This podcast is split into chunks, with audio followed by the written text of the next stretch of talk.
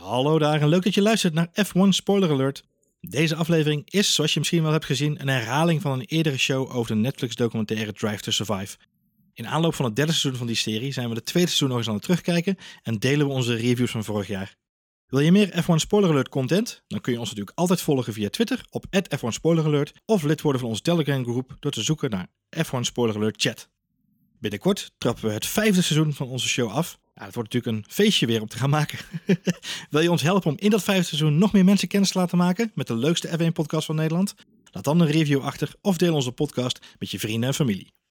Veel plezier met deze repost van F1 Spoiler Alert. Hallo daar en leuk dat je luistert naar een nieuwe aflevering van F1 Spoiler Alert. We zijn nog steeds druk bezig met ons mini-seizoentje in een seizoentje. Meer meta kan ik het niet maken vandaag. Uh, we zijn druk bezig met het bekijken van de docuserie Drive to Survive op Netflix. En reviewen keurig elke aflevering. Samen met jullie praten we nog even na. Um, we zijn aangekomen bij aflevering 8, Musical Chairs. Um, of zoals ik hem heb genoemd, Marjolein, uh, All About the Abite Boeman. All about the Abite Boeman? De Abite Boeman in dat geval. De boeman, de grote boeman. Mm. Uh, want we hebben het gehad over constanten in deze serie, het tweede seizoen.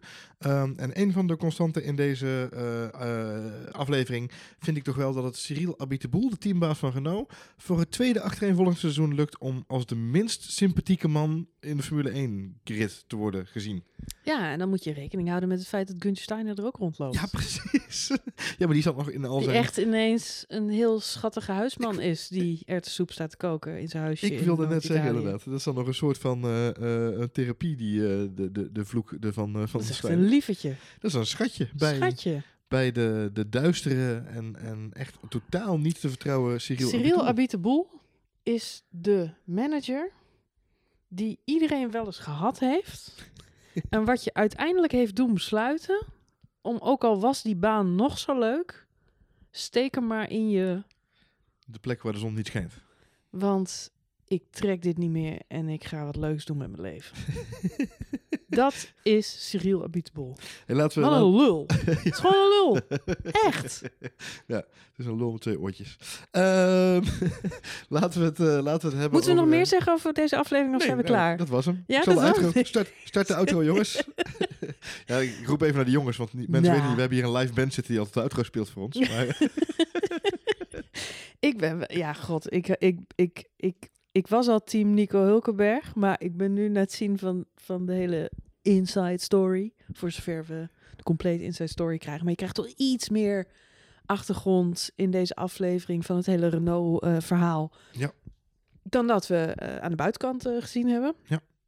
De, de, de aflevering, uh, de naam Musical Chairs verwijst naar een opmerking die Nico Hulkenberg gemaakt. Want deze aflevering gaat over het silly season. Hè? Dat ja, de stoelendans. De stoelendans. Hetgene waar wij het ook steeds hebben, silly season inderdaad. En Nico Hulkenberg, die, die vertaalt dat naar inderdaad de stoelendans. Uh, de musical chairs in het Engels genoemd. Uh, en we volgen Nico Hulkenberg eigenlijk op zijn weg naar de uitgang. Hoe, hoe naar dat ook klinkt als je er op terugkijkt. Ja, het is, het is een logische situatie. Uh, het is iets wat we hebben vorige aflevering hebben we het over Sebastian Vettel gehad. Die zit ook in een lastig pakket. Nico Hulkenberg zat eigenlijk al een jaar lang in een hele lastige positie. Um, en Nico Hulkenberg is een slim, slim genoeg uh, persoon om zich dat al een hele tijd te realiseren. Je ziet vrij aan het begin van de aflevering, je ziet hem in beeld. En hij is eigenlijk vanaf het moment dat uh, Danny Ricciardo zijn nieuwe teamgenoot is, weet hij al dat zijn positie wankel is. Wankel is. Hij, daarnaast kent hij, iedereen in de Formule 1 kent het verhaal van Esteban Ocon. Later in de aflevering komt dat naar voren. Toto Wolf is zijn manager. Esteban Ocon loopt al een jaar lang in de pitbox rond. Elke keer is hij als een duvel uit, als een uit een doosje. Is hij er ineens weer? Ja. Enerzijds dachten wij in onze podcast altijd dat het was om Valtteri Bottas bang te maken. Beetje onder druk te zetten. Beetje ja. onder druk te zetten. Uh, maar ik realiseerde me na deze aflevering Drive to Survive dat hij dat een seizoen lang ook gedaan heeft bij Nico Hulkenberg. Zeker, ja. Dat zwaard van Damocles, oftewel het zwaard van Esteban Ocon, hing, uh, hing een heel seizoen. Ja, ja. ja. ja, maar dat is wel wat het is. Ik bedoel, ja. hij heeft een hele machtige manager. Toto Wolf is niet de, de minste in de, in de pitbox. Nee. Ze had gewoon een, uh, een redelijk riante uitgangspositie dat het Mercedes of Renault zou worden. We zien duidelijk in, de, in, in, in dit verhaal dat ehm, eigenlijk de deal met Renault al rond was. Alleen is Cyril Abiteboul toen op eigen houtje met Daniel Ricciardo ook gaan onderhandelen. En Ricciardo, die was het hele Red Bull gebeuren een beetje beu. Die dacht, Ja. ja, eh, Max Verstappen, daar ga ik het tegen afleggen. Daar ga ik het nooit van winnen. Ik ben er gewoon klaar mee. Ik wil ergens mijn pensioen bij elkaar spokkelen. En als ze zo gek zijn... Ze, ik, echt nog steeds de meest briljante salarisonderhandelingen ooit. Hij is gewoon, weet je wel, iedereen heeft interesse in die jongen gehad. Ja. Hij heeft gewoon gezegd van, ja, ja, als jullie eh 60 miljoen eh, over de brug komen, dan doe ik het. Toen hebben ze gezegd, nou, 50. Zei hij, nu 60. Nou, 52. Nou, 60. Uiteindelijk zijn ze ergens op 56 miljoen Ja, uitgekomen. Ja. uitgekomen en ze hebben het hem gewoon gegeven. En ik kan me gewoon alleen maar de, de lach van Ricciardo voor, voor me zien. Op het moment dat ze zaakwaarnemer belde en zei: Je gelooft het nooit. Nee. Ze zijn akkoord. Ja. En op dat moment dacht Ricciardo: Wow, ik ga wel naar een mindere auto. Maar zoveel geld? En toen dacht hij, oh, maar dan moet ik zoveel afdragen aan mijn zaakwaarnemer. Wacht, laat ik dat maar niet doen. Maar goed, dat is een ander verhaal. Maar het heeft er wel voor gezorgd dat er bij Renault dus ineens door die, die malle actie van, van, van Boel... Nou, is er... En, en wat ik al zeg, Nico Hulkenberg die heeft het al sinds het begin van 2019 doorgehad... hoe die vork in de stils stak. En ze maken er dan nog een heel spannend eh, verhaal van. Eh, en ik geloof ook wel dat er zoiets bestaan heeft als een... Misschien een, een soort exit, een clausule in Hulkenbergse contract... Waar, waar bijvoorbeeld in stond, als hij een podiumplek haalt, dat hij een wat hardere optie op verlenging had Ik denk, gehad. dat, ze- ik denk dat ze bij Renault gewoon gezegd hebben, als jij een podium haalt, mag je nog een jaartje door. Zo zeker waren ze van de zaak dat het podium niet zou halen, misschien wel. Ja, maar, dat, maar dat, als dat alleen maar een mondelinge uitspraak was, zou ik niet geloven. Want Nee, ik heb goed. duidelijk gezien dat dit geen eh lievertjes zijn. eh, Nee, geen sens, geen sens. De loyaliteit is ver te zoeken en, eh, en erg sympathiek zijn ze ook niet Nee. naar elkaar. We hebben een van de eerste afleveringen was Haas en eh, harassment op de werkpla- eh, workplace. en hoe ze hoe daar Ja, hoe ze daar met elkaar omgaan. En hoe, hoe Magnussen en Grosjean en hoe die lui continu in de zeik worden gezet. En, maar op de een of andere manier, er wordt ook gelachen en ze pikken het van elkaar. En het is allemaal koek en ei. En het is ook, nou, dat is een beetje hun manier van doen. Bij Renault zien we hetzelfde, maar op een manier die ik echt nog vele, vele, vele malen verschrikkelijker vind. Ja, omdat er eigenlijk geen, eh, er zit geen, ehm, eh, eh, geen wederzijds respect in. Het is gewoon sneren, het is vliegen afvangen. Het is, Ja. het is over elkaars rug proberen te scoren. Ehm, en een van de momenten, en dat wel leuk, ik wil een paar dingetjes even na- naar voren halen die ik genoteerd had tijdens de aflevering. En een van die momenten waarin je dat heel duidelijk ziet, wat jij nu omschrijft, is het moment dat Nico Hulkenberg naast Cyril Abiteboul zit in het vliegtuig op weg naar, volgens mij, ehm, eh, Frankrijk. Paul Ricard. Mhm. Eh, de thuisrace van Renault. En we hebben op dat moment hebben we net de, de, het grote debakel van Canada achter ons gehad. Waarin Hulkenberg en Ricciardo du- duidelijk te horen krijgen van... Oké, Hulkenberg, je mag Ricciardo niet aanvallen. Terwijl Hulkenberg dat natuurlijk niet liever zou willen dan dat. Ehm, dus Hulkenberg is gefrustreerd, is boos. eh, want mocht Ricciardo niet inhalen. Eh, en op dat moment maakt hij een grapje tegen Abiteboul. Eh volgens mij, wanneer, krijg ik mijn eerste, wanneer krijgen we de Renault privéjet eens een keer te zien? Waarop Abiteboul zegt, als jij je eerste podium haalt. Nou, die is dan nog op het randje. Maar vervolgens maakt Abiteboul dan nog een paar opmerkingen daarna. Ook Hulkenberg maakt een opmerking, vraagt dan aan de cameraploeg. hey, vraag me eens even hoe die denkt over zijn coureurs. En op dat moment zie je Abiteboul ook een beetje met een frons reageren. En er ontstaat een hele nare, naar gisteren met, met een, eigenlijk met een glimlach, maar er worden echt wel waarheden gesproken. En Abiteboul deed het vorig jaar ook al met Christian Horner. Dat zei ik, tijdens de aflevering zei ik al tegen je. Volgens mij doet hij gewoon hetzelfde vorig jaar. Op het moment dat Abiteboul in de hoek wordt gezet, dan, dan kan hij niet met een grapje relativeren. Nee, het is een hele rare vorm van Franse humor. Ja, nee, volgens mij is het dus geen humor. Volgens mij gooit hij gewoon de waarheid op tafel, alleen lacht hij erbij. Ja, Dat is eigenlijk wat hij doet. Eh, de meest tekenend vind ik zijn, zijn nou, we weten allemaal hoe het is afgelopen met Nico Hulkenberg in eh, Hockenheim. Ja. Moet wel zeggen, de, het was een knotsgekke race en er gaat van alles mis. En natuurlijk het uitvallen van Nico Hulkenberg zal ons voor altijd bijblijven als zijnde, god die arme jongen, eh, dit was echt wel zijn beste kans op het podium. Ja. Als je het fragment nog een keer ziet, dan valt me nu pas op ehm, dat hij natuurlijk ook P2 reed een tijdje. En dat, eh, dat moment dat Max Verstappen nog die spin maakt, die 360. Ja. eh, en Nico Hulkenberg zit daar echt best wel dicht achter. En je hoort hem ook over de boordradio zeggen, of hè, communi- communiceren over het feit dat Max gespind is. En dat, die, dat het gat heel klein is. Met andere woorden, op dat moment kruipt toch ook een beetje de gedachte in zijn hoofd. Dat hij ja. eventueel dat die race nog zou kunnen gaan winnen. Ja, want Max Verstappen was uit het zicht en, en die verliest daar vier seconden met die spin. En in één keer ziet hij die Red Bull weer. Dus de, de, de, de stress en de druk moet inderdaad wel behoorlijk naar de keel zijn geslagen. Nog even los van het mogelijk halen van zijn eerste podiumplek. Ja. Was daar misschien ook nog ooit de kans geweest om, om, om die race te winnen? Te winnen Dan ja. moet ik er wel bij zeggen dat in de praktijk eh, volgens mij dit eh, nog... eh, nou, dit is zeker nog niet aan het einde van, de van de race in Hockenheim. nee, nee. Eh, dus hierna gaan absoluut gaan, er gaan nog twee pitstop-rondes gebeuren voor nieuwe banden die iedereen min of meer moet maken, waarin de hele volgorde van de top 10 Eh, nog hier- compleet zeggen, wordt. hier rijdt Bottas zelfs nog, want Bottas die gaat Ja. natuurlijk ook nog ook af. Dus eh, die reed hier Dus het nog. had, hè, had Nico Hulkenberg een podiumplek kunnen halen in Hockenheim? Zo Wellicht. Ja, maar zo zeker was dat abso- absoluut niet. Nee. En dat wordt wel een beetje gesuggereerd in deze aflevering, dat hij een, een zekere eh, podiumplek weg heeft gegeven. Nee. Dat is natuurlijk niet waar. Maar oké, de kans had erin gezeten. En inderdaad, het zit hem niet mee. En misschien is het te druk. En misschien maakte hij daarom de fout door iets te ver over de curbs te gaan. En op dat, stuk te komen. Maar de opmerking van Cyril Abiteboul, die aan het einde gewoon het noodzakelijk vindt om tegen iemand in zijn team op die manier eruit te flappen, gewoon weg ermee. Ja, ja, ja. ja. Dat, dat, oh man, daarom zeg ik, dit is de manager die we allemaal wel eens binnen een bedrijf gezien hebben. En waarvan we allemaal denken, jij zou geen manager moeten zijn. Zo ga je niet met mensen om. Nee. Een Toto Wolf zou dit nooit doen. Zie je Toto Wolf naar iemand van zijn, met willekeurig iemand van zijn team te omlopen? Weg ermee. Weet je, denk je Ja. niet dat Toto Wolf bij tijd en wijle pislink is op, op Valtteri Bottas? En dan slaat hij met zijn vuist op tafel, dan is hij heel kwaad. Maar zelfs dat vind ik fatsoenlijker dan dat je het gewoon zo, zo, zo een beetje mompelt, zo van, weg ermee. eh, het is, het is, misschien doet het wel, Marjolein. Maar dan is hij nog steeds slim genoeg om dat in de nabewerking te zorgen dat het eruit Ja, gehaald dat wordt. het eruit wordt geknipt.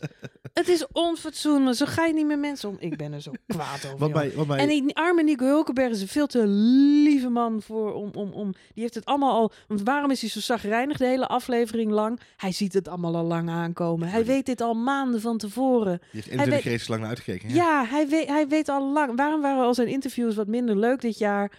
Hij, hij wist al lang hoe die vork in de steel zat. Hij wist al dat dit zijn laatste Formule 1 jaar was. En hij heeft waarschijnlijk als een gek geprobeerd om nog ergens binnen te komen. En dat is hem niet gelukt. Maar misschien is het een te grote lieverd voor de Formule 1.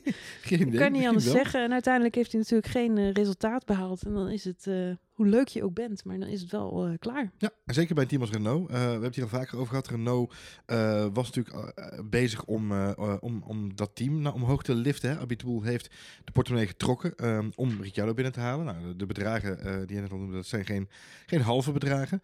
Ehm, eh, daarmee werd ook geloof ik een soort van verwachting gecreëerd natuurlijk. binnen, niet alleen binnen de Formule 1 zelf, maar ook binnen het Renault-concern. Jij zei al eventjes van, joh, die, die, die, die Fransen, ze willen toch gewoon weer aan de slag met een Franse coureur. En ze willen een soort renaissance doen van hun eigen legacy. Ah, er ligt een Frans plan. Er ligt een Frans plan, zoals je dat Ja. zo mooi zei. Ehm, wat mij ook opviel, eh, en ik weet niet of jij dat ook is opgevallen, maar Abiteboul vergelijkt zich in alle situaties constant alleen maar met Mercedes en Ferrari. Eh, en ook dat doen ze natuurlijk eigenlijk alleen in de beeldspraak, omdat zij eh, als autofabrikant, ook als enige zeg maar autofabrikant, een, auto, een, een, een consumentenauto Mhm, bouwen. mhm, mhm. En zich zo constant blijven vergelijken met de andere eh, autofabrikanten in het, eh, in het, eh, in de- op de paddock. Dus Red Bull wordt niet genoemd of McLaren wordt niet genoemd. Nee, ze willen op weg omhoog naar Mercedes en naar Ferrari. Punt. Dat daar nog een autofabrikant of een, een, een Formule 1 team tussen zit, daar hebben ze het maar even niet over voor het gemak. Wat je dus heel erg ziet inderdaad, en dat vond ik wel grappig aan Abiteboul te zien, is dat die druk bij hem ook immens hoog is. Want hij heeft een verwachting gecreëerd door Ricciardo daar neer te zetten. Ik denk oprecht dat, dat de, de wens van Ocon vorig jaar al binnen de hele, eh, binnen de hele racingtak is uitgesproken. Hè, de Franse coureur moest komen. Dus ik denk dat op het moment dat Toto Wolff in die auto zit en dan dat belletje heeft met Abiteboul, wat ook natuurlijk helemaal in elkaar gezet is, helemaal gestaged is. Ah, het is, ik, ik, ik herken de situatie eh, eh, in de zin van, je, op, eh, wat ik zeg, Hulkenberg die wist al hoe de vork in de steel stak. Daar is hij eh, niet naïef genoeg voor om dat niet door te hebben gehad. Maar oh, hoe frustrerend is het dat iedereen om je heen al weet hoe het zit. En niemand die je recht in de ogen aan durft te kijken en, en gewoon de waarheid spreekt. In plaats daarvan is er wekenlang gestoelen danst. Ehm, moeilijk gedaan. Ja, ik, pff, het hoort bij de sport. Ehm, maar ik had het eh, Nico niet eh, gegund Nee, op deze niet. manier. Dit is, ik kan me best voorstellen dat dit wekenlang aan hem gefroten heeft. Ik vind dit eigenlijk nog eh, heftiger dan wat Pierre Gasly heeft meegemaakt. Voor, voor, voor als mens zijn dan zeker. Ja, want Pierre Gasly is natuurlijk een jonge hond en daar, het kwam er niet uit in een best wel moeilijk te besturen auto. Eh, en hij zat ook nog eens naast iemand waarvan iedereen denkt dat hij binnenkort wereldkampioen gaat worden. Nou ja, dat, hè, dat, dat, dat en dan is hij uiteindelijk teruggezet naar het jeugdteam. Zo van, hè, ga maar even weer in het pierenbadje verder Mhm, mhm. zwemmen. Eh, iets beter oefenen en dan proberen we het over een tijdje nog eens. Ja. Nou, het is heel vervelend, het is een setback en eh, hè, dat is eh, nare ontwi- Maar dat haalt het niet bij Nico Hulkenberg, die op deze manier eerst min of meer die vernedering met zo'n ehm, eh, Daniel Ricciardo, die even oud is, weliswaar bij Red Bull vandaan komt. Maar ja, tuurlijk win je in de Red Bull een paar races, tuurlijk pak je daar een paar podia. Dus hij wordt daar binnengehaald als de grote meneer, de Grand Prix winnaar. Ehm, ja, ko- dat is logisch, want hij komt uit een veel beter team. En hij, hij is ook heel getalenteerd. Aan de andere kant moet ik zeggen dat ik eh, eh, onder, buiten de kwalificatie om Hulkenberg en Ricciardo dit seizoen best wel aan elkaar gewaagd vond. Jazeker, ja. Eh, ik vind Hulkenberg in veel opzichten een eh, stabielere coureur, omdat Ricciardo wel eens eh, te veel risico maar neemt. en dat kost hem soms ook de race. Wordt gewoon aan het begin van de aflevering goed uitgelegd. Hè, dat, en zelfs Abit de Boel onderstreept dat. Dat toen eh eh, Hulkenberg tekende bij eh, Renault, het team op de negende plek stond op de, op de ranglijst. Negende werd in het constructeurskampioenschap. En vorig jaar werden ze vierde. En daar heeft Nico Hulkenberg absoluut een rol in gespeeld. In de afgelopen drie jaar. Dat kun je. Hockenheim is gewoon een dijk van een regenrace door Nico Hulkenberg. Tot het moment dat hij uitvalt. Ricciardo is geen goede regenrace rijder. Nee. Twee jaar geleden of drie jaar geleden in Brazilië gezien. Eh Hockenheim afgelopen keer wel. Uiteindelijk valt hij uit met eh motorpech. Ja. Maar eh, hè, regenraces en Ricciardo is volgens nog niet eh suc- succesformule. Ja, dus het is best wel frustrerend om dan, ja, de nieuwe kid in town komt er dan bij. Hij verdient eh tigduizend, een miljoen keer meer dan jij. Ehm, hij is ook nog eens super grappig. Man, man, man. Wat moet Nico Ro echt... sorry, Nico Hulkenberg echt een... ja, deprimerend jaar hebben gehad. Ik kan me voorstellen dat hij er even tussenuit De vraag is alleen, wie denk je dat we eerder terugzien in de Formule 1? Fernando Alonso of Nico Hulkenberg? Dan zeker weten Nico Hulkenberg. Maar ik betwijfel. Of we ze beiden nog terug nee. ja, Van Alonso weet ik het zeker. Die komt nooit meer terug. Maar die heeft ook veel. Dat is nou een type. Tegenovergesteld van Nico Hulkenberg. Maar die heeft zoveel bruggen achter zich verbrand. Ja, ja. Die heeft gewoon echt ruzie met, met, met allerlei mensen. Nico Hulkenberg is volgens mij iemand die ook nog in, tegen zo'n Abite Boel gewoon een hele fatsoenlijke jongen is gebleven. En heeft gezegd van, nou oké, hè, jammer. Maar ik pak mijn boeltje en... eh, Nee, maar daar is, Toedeledokie. daar is hij slim genoeg voor inderdaad. Ja, dus hij is waarschijnlijk. Ik, denk, ik, ik vind Nico Hulkenberg een sympathieke, hardwerkende jongen. Ik had hem echt meer succes gegund in de Formule 1. Wat jij zegt is waar. Ik bedoel, hij heeft niet niets gedaan. Eh, hij heeft altijd goede resultaten gereden. Vorig jaar, 2018, best of rest, hè? Ja. Hij was zevende. Ja, Dus dan heb je Ferrari, Mercedes en Red Bull. En hij was zevende. Hij deed het beter dan alle andere Alle coureurs op de grid. Het is niet een nobody. Het is niet Nee. een loser. Ze stappen er niet zomaar over. Ze stappen niet zomaar over iemand heen, om het zo maar even te zeggen. Het is niet, een- niet een kleintje die aan de kant zit. Ja, ik vind, het, Nee. vind ik het absurd dat hij niet meer in de Formule 1 zit? Ja. Ja, Ik klopt. Ik had hem liever dan een Latifi of zo. Of eh, hoe heet die? eh, die eh Giovinazzi. Giovinazzi, ja. Nee, of op de plek van Stroll. Maar ja, goed, dat is al Ja, moeilijk. nou nog eentje, ja. Nee, maar dat zijn mensen, dat zijn, ja, dat, maar dat heeft Nico Hulkenberg natuurlijk ook zelf ook in interviews, gezegd. Er zijn mensen die kopen een stoeltje en zijn daarmee klaar. Hij kan dat niet. Hij heeft wel een, een aantal sponsoren waar hij op kan teren. Maar hij kan zich niet veroorloven om een stoeltje te kopen ergens. Hij komt niet met een zak met geld binnen. Ja, ik vind... ehm, eh, kijk, eh, eh, Daniel Ricciardo gun ik het ook niet, hoor. Want Daniel Ricciardo is nu de gevierde man bij Renault, want hij kwam er binnen. Maar vergeet niet, nu komt Esteban Ocon daar. Ja, Eh, dat is de Fransoos. Eh, dus Daniel Ricciardo gaat komend seizoen een beetje meemaken wat Nico Hulkenberg afgelopen jaar heeft gehad. of wat Sebastian Vettel heeft meegemaakt. Afhankelijk van wat Ocon uit die auto kan halen. Afhankelijk van wat Ocon uit die auto haalt. En nu Ja. denk ik, ja, ik heb zelf Ocon nog niet zo hoog zitten als Charles Leclerc. Nee, geen zins, maar meer in Maar- de, in de inter, inter teamstrijd zou dat natuurlijk wel kunnen. Ja. Ja. En mijn gevoel is nog steeds dat Daniel Ricciardo na dit seizoen zijn plekje bij Renault weer kwijt is. Zou kunnen. Al is het alleen maar vanwege de begroting die genomen Ja, gesneden ik is, wou net zeggen, ze kunnen niet nog een keer dat budget vrijmaken. Dus eh, Het, het is misschien een beetje vreemd, maar ik wil deze Nico Hulkenberg aflevering toch afsluiten bij Daniel Ricciardo. Want ja, waarom niet? Want elke aflevering komt Daniel Ricciardo in terug. Uh, maar ook deze aflevering uh, uh, vind ik één ding heel erg fascinerend wat ik nog even eruit wilde lichten.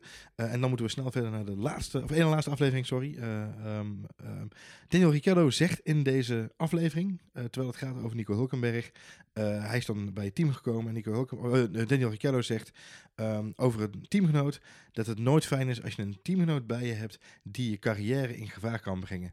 En als jouw teamgenoot beter is dan dat jij bent, hij is sneller, dan kan dat je carrière mogelijk uh, vernietigen. Hè? It will destroy your career. En dus is het dan tijd om iets anders te zoeken. Het gaat over Nico Hulkenberg en Daniel Ricciardo. Maar ik las alleen maar de reden waarom dat Daniel Ricciardo weg is gegaan bij Red Bull. Ja, dat is in zijn hoofd de reden dat hij weg is gegaan bij Red Bull. Maar Daniel Ricciardo, ik vind het echt een hele leuk vent. En ik gun hem heel veel succes. Maar hij heeft volgens mij nog steeds niet in de gaten dat hij zelf niet zo'n hele handige move in zijn carrière heeft gemaakt. Exact dat. Want uh, die centen die zijn leuk. Maar volgens mij zit je in de Formule 1 om wereldkampioen te worden. En waar gaat hij heen nadat Renault uh, straks wegvalt? Het enige, Marjolein, het enige wat ik me kan voorstellen, maar het is een hele, hele grote aluhoed, uh, is dat hij, uh, of nou, niet eens een aluhoed, maar gewoon een, een hele grote gok uh, in gevoel, is dat hij het idee heeft dat hij misschien naast Leclerc kan gaan rijden bij Ferrari op het moment dat Vettel daar weg gaat. Uh, mm. Dat komt bij elkaar samen. Hij uh, rijdt dit seizoen nog bij Renault. Vettel, zijn contract loopt af. In hoeverre gaan ze bij Ferrari de move maken? We gaan een, uh, een Daniel Ricciardo naast een Charles Leclerc zetten. En op die manier proberen om, om, om Ferrari naar een wereldkampioen te brengen. Maar dan alu-hoedje ik even met je mee. Ja, een soort wakku wakku alleen ja, dan met alu-hoedjes. Ja, oké. Okay. Alu alu. Dus dan zeg jij, Vettel gaat weg. Maar Vettel die werd gezien in Kitzbühel bij Red Bull. Mm -hmm. Dus die is aan het lobbyen. Ik, jij zei vorige aflevering, Vettel ziet er vermoeid uit en die wilde mee stoppen. Ik krijg juist uh, heel erg de indruk uh, van Vettel. Subliminal messaging, Subliminal met zijn mooie blauwe ogen. Jullie teksten elkaar. Ja, Ja, hij stuurt mij signalen. Nee, hij, uh, ik krijg juist de indruk dat hij nog helemaal niet klaar is met Formule 1. En dat hij net als Kimi Räikkönen gewoon zo lang mogelijk lekker wil blijven racen. Oké. Uh, en dat is volgens mij ook de, race, de reden dat hij naar zo'n Kitzbühel toe gaat. En, en een beetje loopt te lobbyen met Red Bull. Hij is daar goed weggegaan. Hij heeft dat contact altijd warm gehouden. Hij is daar vier keer wereldkampioen geweest. Vettel has unfinished business. Die is nog niet klaar met Formule 1. En in tegenstelling tot Nico Hulkenberg heeft hij wel de luxe dat hij eventueel nog iets zou kunnen. In tegenstelling tot, uh, tot uh, Fernando Alonso, die al die bruggen verbrand heeft en niet zo lekker ligt. Heeft hij de luxe dat hij hier en daar nog wat uh, leverage heeft. Ja, ja, ja, Oké, okay, dus verhaaltje afmaken. Vettel terug naar Red Bull. Naast Max Verstappen. Mm -hmm, mm -hmm. Vuurwerk gegarandeerd. Ja. Uh, dan krijg je Max Verstappen, die vier of vijf keer op rij wereldkampioen wil worden. Uh, Sebastian Vettel, die um, daar een bijdrage aan levert. In een soort uh, ja, mentorrol en ook een hoop overwinningen mag scoren. Mhm, Zo David Coulthard, Mika Hakkinen-achtige relatie. Ja, ja, Ja? Dan zeg jij Ricciardo naar Ferrari. Ja. Naast Charles Leclerc. Charles Leclerc, ja. Maar dat wordt dan helemaal niks, want het blijft toch Ferrari. Het uh, HBTF, ja, dat is onhaast Dus Ik weet niet of het niks wordt. Kijk, 2021 is een hele grote verandering in de sport. Dus ik vind het op dit moment heel moeilijk inschatten eh, o- wat er dan gaat gebeuren. En je praat o- over dezelfde verandering die we hebben gehad in 2014. Dus lastig in te schatten. Eh, maar Lewis Hamilton die gaat door totdat hij... 55 is, ja. Precies. Of nou, ja, ja, 44. Valtteri Bottas wordt op een zeker moment vervangen door George Russell. Dat denk ik wel, inderdaad, ja. ja. En Ocon die zit samen met Ja, dat is lastig. Maar ik denk Gasly. Gasly. Ja. En wat gebeurt er met Albon? Albon, dat is altijd een goede vraag. Het hangt voor, het zal voor Albon of ehm, Vettel ooit nog bij, bij eh, Red Bull komt te rijden, zal afhangen hoe Albon zich dit seizoen laat zien. Ja. Ehm, is hij goed genoeg om echt een nummer twee te worden? Mhm. Waarvan we altijd het antwoord weten. Ja, of gaat Max toch weg uiteindelijk? Dat, die kans is altijd aanwezig, want er zullen clausules zijn eh, in het contract van meneer Verstappen. Goed, voor de mensen die net intunen, welkom bij deze aflevering van de F1 Fabeltjeskrant. Het zou toch allemaal leuk zijn, hè? En waar zou- komt Nico Hulkenberg dan weer terug? Nico Hulkenberg die kan dan bij Williams gaan rijden. Ja, Oh. leuk, bij Claire.